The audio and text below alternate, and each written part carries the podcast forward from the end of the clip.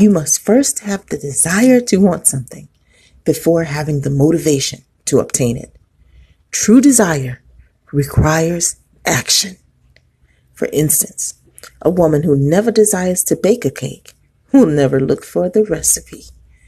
Just like a broke man who has no desire to work will never find a job to make money.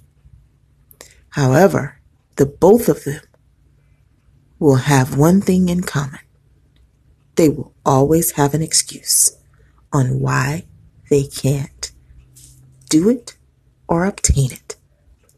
Remember, true desire requires action. Proverbs 21 25 says, The desire of the slothful killeth him, for his hands refuse to labor. This has been a minute with the savage. Choose happiness.